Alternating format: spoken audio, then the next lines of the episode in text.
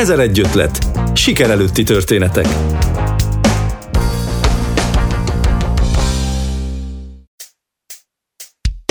Szeretettel köszöntöm hallgatóinkat, Kristálybeal vagyok.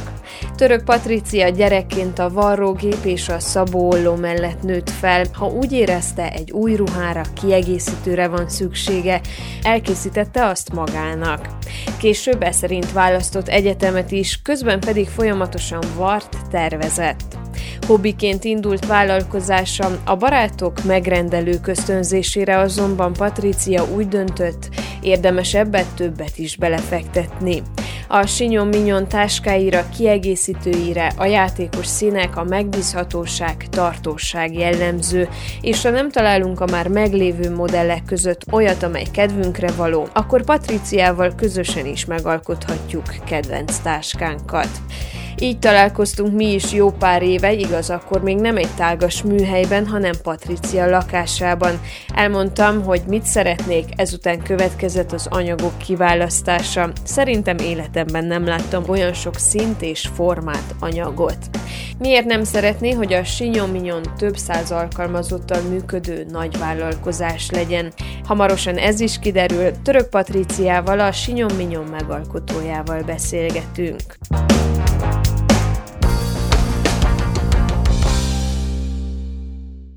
Mi, amikor legelőször találkoztunk, illetve Sinyo Mignonnak a szempontjából, akkor egy szobában volt a varróműhelyed, a tervezőműhelyed, az anyagraktárad, a hálószobád, és valószínűleg az előkönyvelés is ott zajlott, ehhez képest ma egy egészen nagy műhelyben ülünk, ahol külön tere van a elkészült táskáknak, külön tere az, az anyagoknak, vagy külön helye az anyagoknak, külön egy kis iroda.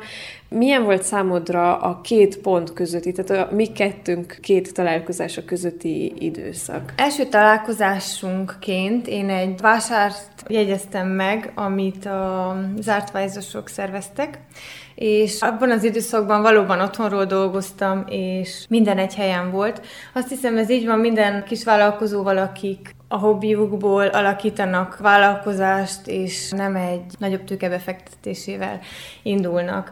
Nagyon jó volt az az időszak is, azóta rengeteg minden változott, történt, és ezzel a változással mi is alakultunk az igényekkel, a, a vevők igényeivel, a saját igényeinkkel.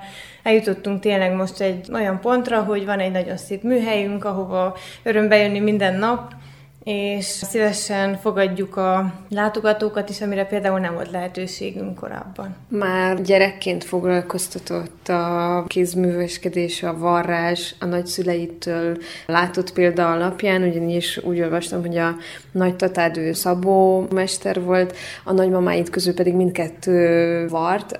Hogy látod, hogy mikor volt az a pont, amikor ez a hobbi, hogy te elkészítesz dolgokat magadnak, ez úgy kezdett körvonalazódni, hogy ez túlmutat egy hobbin. Igen, gyerekkoromban nagyon sokat néztem, ahogy nagytatám szab meg var, nagymamám is varónő volt. A másik oldalról a nagyszüleim könyvelők voltak, viszont azzal a nagymamámmal is rengeteg szép dolgot alkottunk.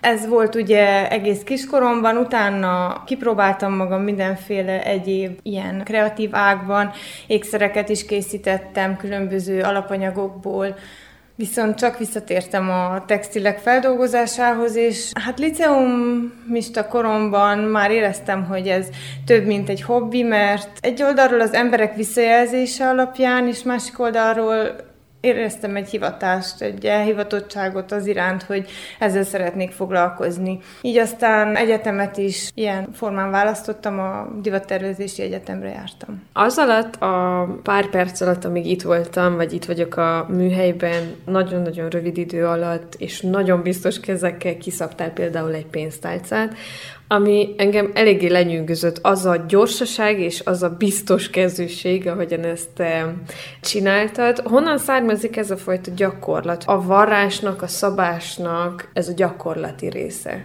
Hát elsősorban szerintem nagyon fontos, hogy ha az ember szereti, akkor rááll a keze szívesen csinálja, és ebből az egész indítatásból jön az, hogy gyakorlatot is, tapasztalatot is szerez.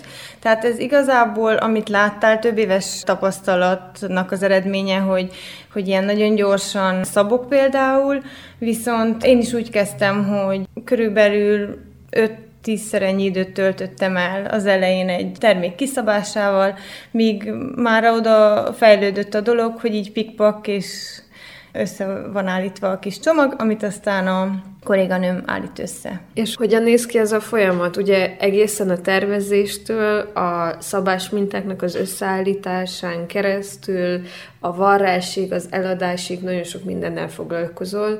Most már van segítséged is, de hogy hogyan néz ki egy ilyen, egy ilyen nap például itt a műhelyben? Minden napunk nagyon változó, de alapjában véve, ha egy termék összeállításáról kell beszéljek, akkor ez úgy működik, hogy amennyiben a termék egy már előre elkészített fotó alapján rendelődik, azaz például a weboldalunkról rendelődik, akkor már megvannak hozzá a szabásmintáink, a szabásminta alapján kiszabódik az anyag, persze ezt feltételezi az az előzmény, hogy az anyagot be kell szerezni, Igyekszünk átállni saját tervezésű anyagmintákra, tehát jelen pillanatban körülbelül 80 féle mintásanyagból dolgozunk, aminek egy kis része csak a saját tervezésű, viszont hosszú távú cél az, hogy kiiktassuk a boltból vásárolt anyagokat is, és a helyükre kerüljenek a saját tervezésű anyagok, amiket ugye ugyancsak én szoktam megtervezni.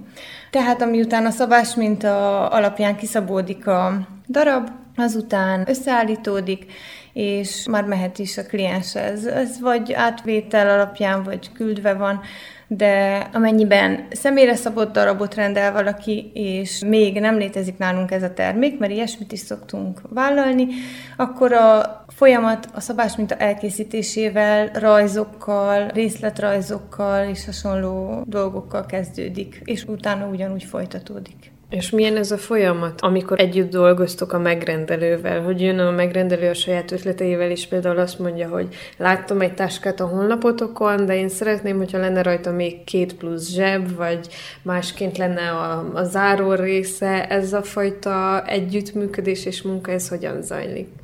Alapjában véve, amennyiben az ötlet kivitelezhető, a módosításra való ötlet kivitelezhető, és továbbra is esztétikus, nyitott vagyok a hasonló módosításokra, Viszont inkább elmesélnék egy olyan jellegű közreműködést, ami tényleg nem a mi termékeinkből indul ki, hanem egy teljesen más designból. Alkalmanként szoktam vállalni egyetemistáknak a vizsgakollekciójának a kivitelezését.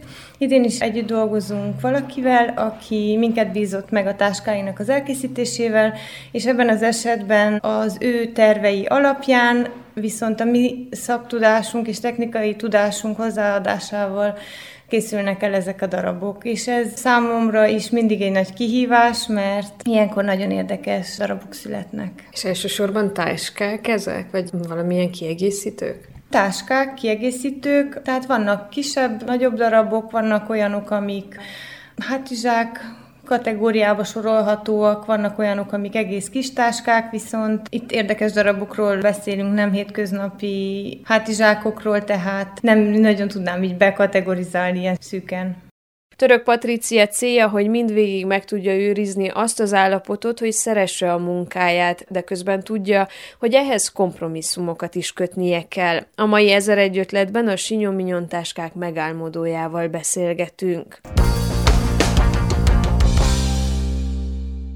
Hogyan alakult az, illetve mi volt az a fajta döntés, amikor te annak idején azt mondtad, hogy oké, okay, akkor szeretnél inkább a táskákkal foglalkozni, különböző kiegészítőkkel foglalkozni.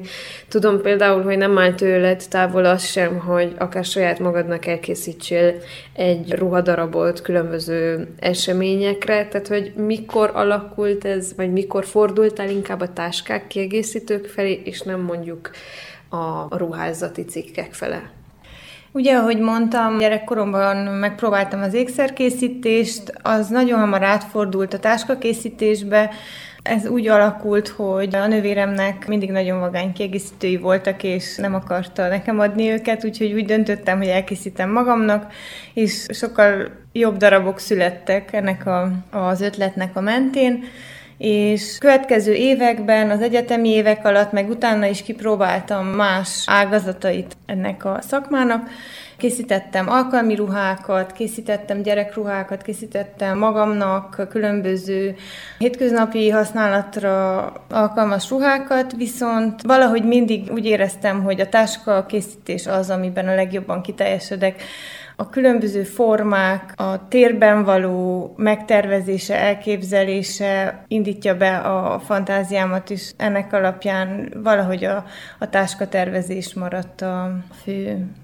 ág, amivel foglalkozunk. Ruhákat szoktam készíteni, de, de főként magamnak, igen. És a táskatervezésnél, amikor leülsz a tervezőasztalhoz, ez hogyan néz ki, milyen szempontokat veszel figyelembe egy, egy táskánál, tehát hogy legyen az akár a külalak, akár a tartóság, akár hogy milyen anyagok kerüljenek bele, mik azok az, azok az alapírlérek, azok a szempontok, amiket mindenképpen figyelembe veszel. Egy új modell megtervezése esetében nagyon sokszor úgy szokott alakulni az egész folyamat, hogy akár egy-két hónapig is csak fejben forgatom az ötleteket, és gondolkodom, hogy ilyen apró részleteken, hogy mi kerüljön bele mine, és akkor egyszer csak így eljön a, az a pillanat, amikor érzem, hogy papírra is tudom vetni, és olyankor így tele szoktam rajzolni több oldalt az ötleteimmel, és csiszolódik, hogy mi a végső darab. Mindenképp az esztétikum mellett nagyon fontosak az ilyen jellegű részletek, mint hogy praktikusság,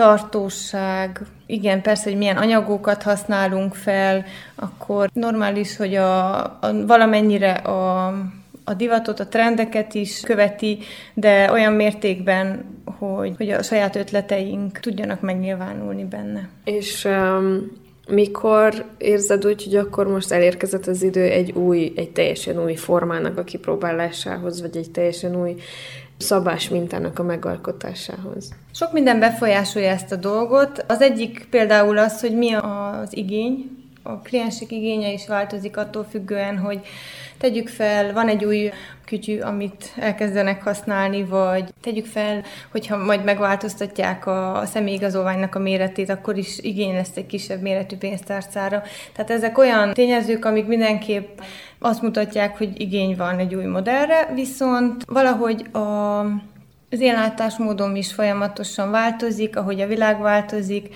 és érzem az igényét annak, hogy új formák, új dizájn, új, új elemek kerüljenek a termékekbe. Amikor gyerek voltam, illetve nem csak amikor gyerek voltam, de nagynéném volt, és mindig voltak különböző szabás minták. A lakásban, akár ilyen szakmagazinokból kiemelhető szabás mintákról legyen szó, akár már kipróbált szabás mintákról, és valahogy számomra az egy nagyon lenyűgöző volt, hogy három karton darabból, ami számomra formátlan, vagy, vagy egyáltalán nem hasonlít egy kabátra, vagy egy táskára, hogyan lesz egy kész termék, hogyan jönnek létre, vagy hogyan készíted ezeket a szabásmintákat? A szabásminták alapjába véve a rajzok alapján készülnek, tehát nagyon fontos, hogy egy pontos rajz készüljön, méretekkel ellátva, minden apró részletet, tehát hogy, hogy minden apró részletet jól meg kell tervezni, és utána tud az embernek kifogni egy szabás mint elkészítésének. Vannak olyan technikai tapasztalataim már, ami alapján tudom, hogy ha a táska ilyen magas, akkor ahhoz mekkora darab anyagra lesz szükség, meg hasonló dolgok. Viszont egy új darab esetében mindig szoktam készíteni egy prototípust, ami a nagyobb formát adja, és nem rakok rá minden apró részletet így az első lépésbe. És ezzel tesztelem, hogy a, a szabás mintám helyese, hogy a forma olyan-e, ahogy én szerettem volna, és amennyiben különbségek vannak, akkor javítom a szabásmintát, és így haladok előre minden egyes plusz részlet hozzáadásával. A hozzávaló anyagok kiválasztása az hogyan történik? És most nem feltétlenül az anyagnak a színére gondolok, hanem inkább a textúrájára. Hát alapjában véve vastag anyagokat használunk, ebből vannak vízálló és nem vízálló anyagok is, Attól függően, hogy milyen termékről van szó, tegyük fel például egy kisebb terméknél más anyagok alkalmasabbak, míg egy nagyobb terméknél ugyancsak más anyagfelhasználás ajánlott ahhoz, hogy a, a kívánt formát elérjük. Tegyük fel például egy hátizsák esetében ahhoz, hogy tartása legyen ennek a terméknek, az anyagok önmagukban is vastagok kell legyenek. És említetted azt, hogy törekszetek arra, illetve elkezdődött egy olyan időszak a Sinyominyonnak az életében, amikor saját tervezésű, saját mintájú anyagokat hoztok létre. Ezt hogyan kell elképzelni az anyag, a mintatervezést? A mintatervezést azt ugyanúgy, ahogy egy új modellnek a tervezését, sokszor hetekig, hónapokig így forgatom a fejembe, hogy mi az, amire lenne igény, mi az, amire nekem lenne igényem, hogy felhasználjuk, azaz, amiből dolgozzunk. Meg szoktam nézni a trendeket, nem feltétlenül ragaszkodom hozzájuk, de szerintem tudni kell róluk mindig és amikor kialakul egy ötlet, akkor leülök, és számítógépbe tervezem meg ezeket a mintákat, és addig csiszolgatom, addig módosítgatom, amíg úgy érzem, hogy na ez igen, ez, ez egy jól sikerült minta, és ezután az anyagra nyomtatás következik, és a prototípusok. És az anyagra nyomtatást azt úgy tudom, hogy itt Romániában készítik el, ilyenkor beviszik azt a rajzot, a nyomtatógépbe, és az kinyomtatja az anyagra? Nem vagyok nagyon jártas ebben a technológiában, viszont igen, Romániában nyomtatjuk az anyagokat, és az anyagot is mi adjuk hozzá, meg a terveket is, speciális széles nyomtatóval nyomtatják ezt teljes anyagszélességbe az anyagra. Számunkra nagyon fontos az, hogy ez egy nagyon tartós nyomtatás legyen, így azt a technológiát választottuk ki, ami ebben a legjobb. Török Patricia táskákat, pénztárcákat tervez és var, kezdetben saját hálószobája volt az anyagraktár, a varróműhely és a bemutató szoba is. Ma már tágas műhelybe költözött vállalkozása és segítsége is van a mindennapi teendőkben. Ezer egy ötlet a Kolozsvári Rádióban. Bejössz dolgozni, és adminisztrálsz, és tervezel, és szabsz, hogyha kell, és varsz is, gondolom, hogyha kell. Melyik az a része az egész folyamatnak, ami számodra a legkedvesebb? Számomra a legkedvesebb ebben az egész munkában a kliensekkel való közreműködés, ha együtt találunk ki valamit, hogy különleges igényekkel érkezik valaki, és emellett, a, mikor kliens igényétől függetlenül tervezek új darabokat, találok ki új mintákat. Emellett nagyon szeretem a szép textileket, szeretem kiválasztani az új kollekcióhoz az új anyagmintákat, az új, új textileket is. Amit legkevésbé szeretek, bár ezt nem kérdezted, de az az administratív része a munkának, viszont megszoktam, és ez is hozzátartozik, úgyhogy ez a kompromisszum. Valahogy a kettő kéz a kézben jár. És hogyan lehetett ezt a részét megtanulni? Mert hogy én arra gondolok például, hogy persze nagyon vonzó volt számodra, és nagyon szeretted a szabást, a varrást, ezt a tervezés részét, viszont hogyha van az a része, ami kevésbé szimpatikusabb, akkor abban hogyan lehet beleszokni, hogyan lehet megtanulni, akár most ilyen nagyon egyszerű dolgoktól kezdve honlapfeltöltést, adminisztrációt, a könyvelési részeknek az összeállítását, előkészítését.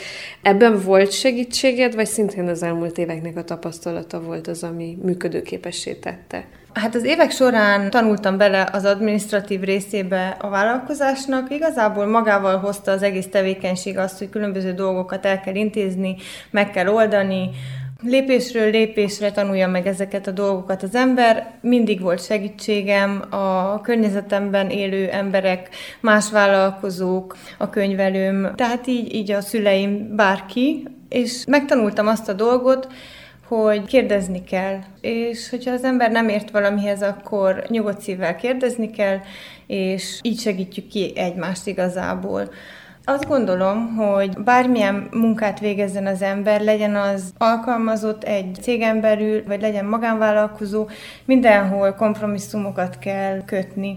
Az a lényeg szerintem, hogy ezek a kompromisszumok elfogadhatóak-e az ember számára. Ez az administratív rész, amit a munkám belül el kell én végezzek, egy kompromisszum ahhoz, hogy azt csinálhassam, amit szeretek. És a vállalkozás fejlesztésében mik voltak számodra ilyen kötelező lépések? Tehát, hogy gondolok arra, hogy azt mondtad egy interjúban, hogy a vállalkozásnak az első két éve az, ami nagyon rizikós, és hogy akkor megmarad-e, vagy nem fog megmaradni, önfenntartó lesz ez a vállalkozás, hozzá profitot, milyen időn belül, tehát hogy az elején beleteszel, beleteszel, hogyan lesz a hobbiból vállalkozás, egy élő kezdeményezés, és azután hogyan lesz ez egy működő, önfenntartó dolog. Alapjában véve azt gondolom, hogy ebben az esetben, hogyha az ember hobbiból alakít ugye vállalkozást, akkor kitartónak kell lenni, mivel nem fektetsz be az elején egy nagyobb tőkét, amit fel tudsz használni reklámra, ami segít ugye abban, hogy láthatóvá váljon az ember a piacon, a kliensek megtalálják, tehát hogyha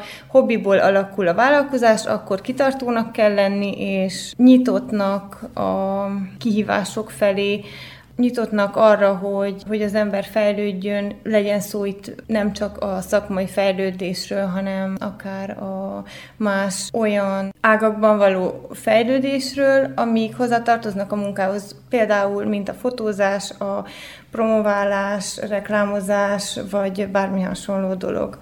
És mi ebben a folyamatban, vagy igazából a Sinyominyonnak az életében jelenleg a legnagyobb kihívás? Beszéltél róla, hogy nyitottnak kell lenni akár a kihívások fele is, akár a szakmai, tehát hogy a, a szakmai vagy a hozzátartozó más kihívások fele, és akkor ebből kiindulva számodra most mi a legnagyobb kihívás, amivel meg lehet küzdeni, amivel szembe lehet nézni? Mindig egy folyamatos kihívás az, hogy megmaradni, a változó világ ellenére is. Tehát ugye az utóbbi években nagyon sok olyan változás volt, amiben azt lehetett volna mondani, hogy na jó, kész, akkor nem működik. Tehát ez, ez egy folyamatos kihívás, hogy megmaradni, és úgy megmaradni, hogy az ember, amit csinál, azt szeretni tudja. A másik kihívás számomra mindig az, hogy merjek bővíteni a csapaton. Alapjába véve most jelenleg ketten dolgozunk, de érzem az igényét annak, hogy, hogy lassan lehetnénk hárman. Számomra ez egy olyan dolog, amire úgy érzem, hogy meg kell érjek én, meg kell érjen az idő, viszont ez mindenképp egy, egy kihívás, hogy ide fejlődjünk. Azt mondtad egy interjúban, hogy nem szeretnél száz alkalmazottas céget vezetni, ahol sorozatban gyártjátok a dolgokat, viszont mi lenne az a cél, amit szeretnél elérni?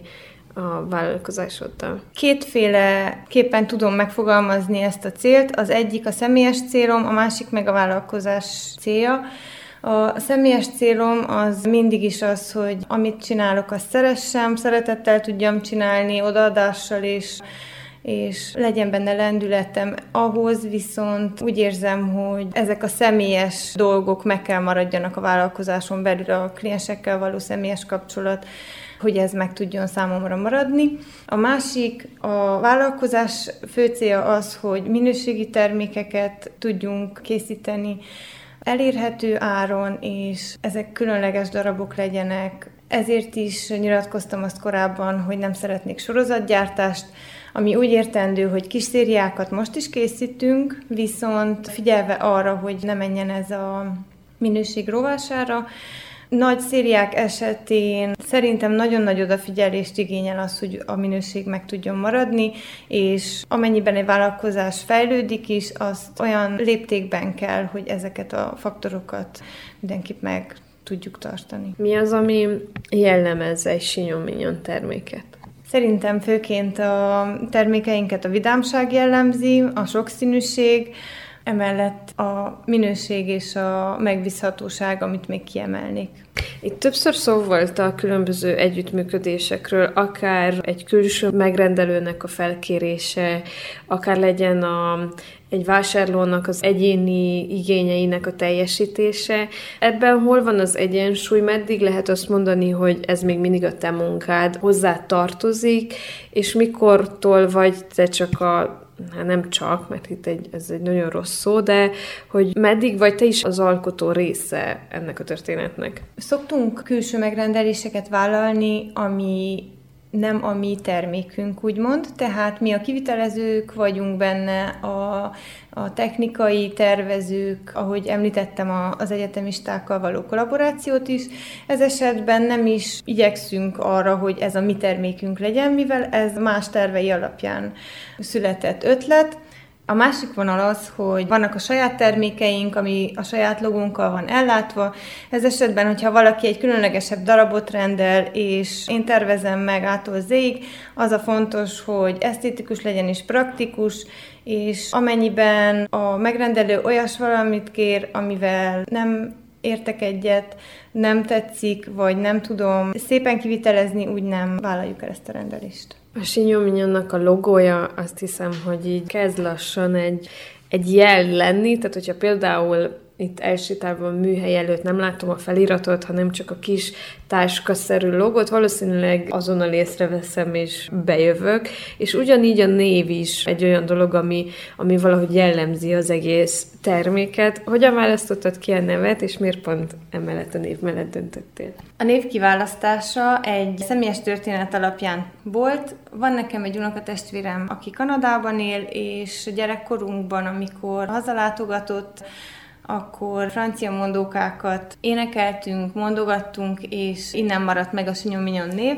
Elsőként egy Facebook oldalt készítettem, aminek ezt a nevet adtam, és arra gondoltam, hogy idővel majd, ha úgy kívánja a helyzet, akkor ezt a nevet lecserélem valami másra, viszont megszerettem a logó, ami hozzátartozik, nagyon szívemhez nőtt, úgyhogy ezzel a nével mentünk tovább.